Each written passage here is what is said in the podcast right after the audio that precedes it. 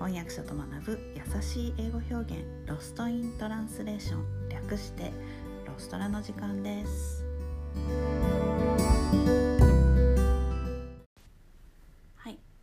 今日のレッスンは、えー、金曜日なので気になるニュースを英語表現と一緒にご紹介したいと思います。今日は日本のニュースで先日の au の大規模障害の話です。大規模障害って英語で何て言ったらいいんでしょうね。これなんかでも話題になりますよね。まず au は au っていうのは KDDI っていう会社が提供しているサービスの名前なので、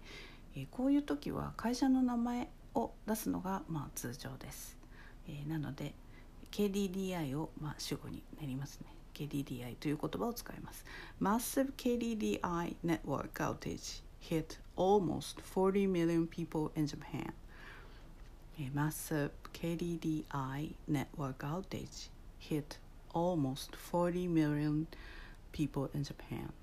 KDDI ネットワークの大規模障害によっておよそ4000万人が影響を受けた。大規模障害はこれマッセブネットワークアウテージネットワークアウテージというあの表現がいいと思います、えー、停電もネットワアアウテージを使うんですね。アウテージっていうのは電気とか水道などインフラで供給が途絶えることを意味します。はい、そして、えー、The service has restored nationwide after two days of disruption、まあ、2日間の混乱を経てあサービスが復旧した復旧されたということですね。The service has restored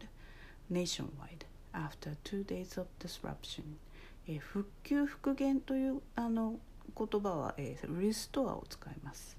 え、元の状態に戻すという意味ですね。そして disruption は disrupt 混乱するという動詞の名詞形です、えー、混乱とか断絶を意味します。こちらもインフラ全般に使われる言葉でサービスディスラプションというとサービス停止、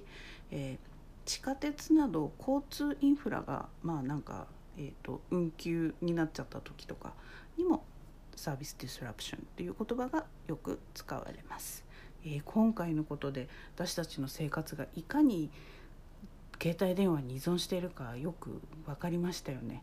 昔は待ち合わせしてで連絡が取れなくて 携帯がないから、えー、何時間も待ったりとか待たせたりとかしたことがありました、えー、これからはもしかすると連絡がつかないことがラグジュアリーになるかもしれませんね、えー、今日のレッスンはここまでです。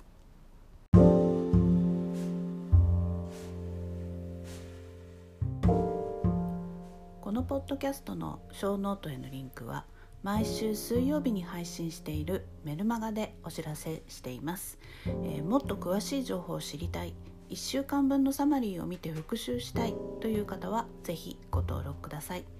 え人間は今日聞いた話も明日には7割忘れてしまうと言いますぜひサマリーを見ながら復習してみてくださいえメルマガではレッスンの情報などもお届けしています私から直接レッスンを受けたい英語学習のことを相談したいという方もぜひどうぞえ概要欄にリンクを貼っておきます Alright, thanks for listening. Have a great day. Bye.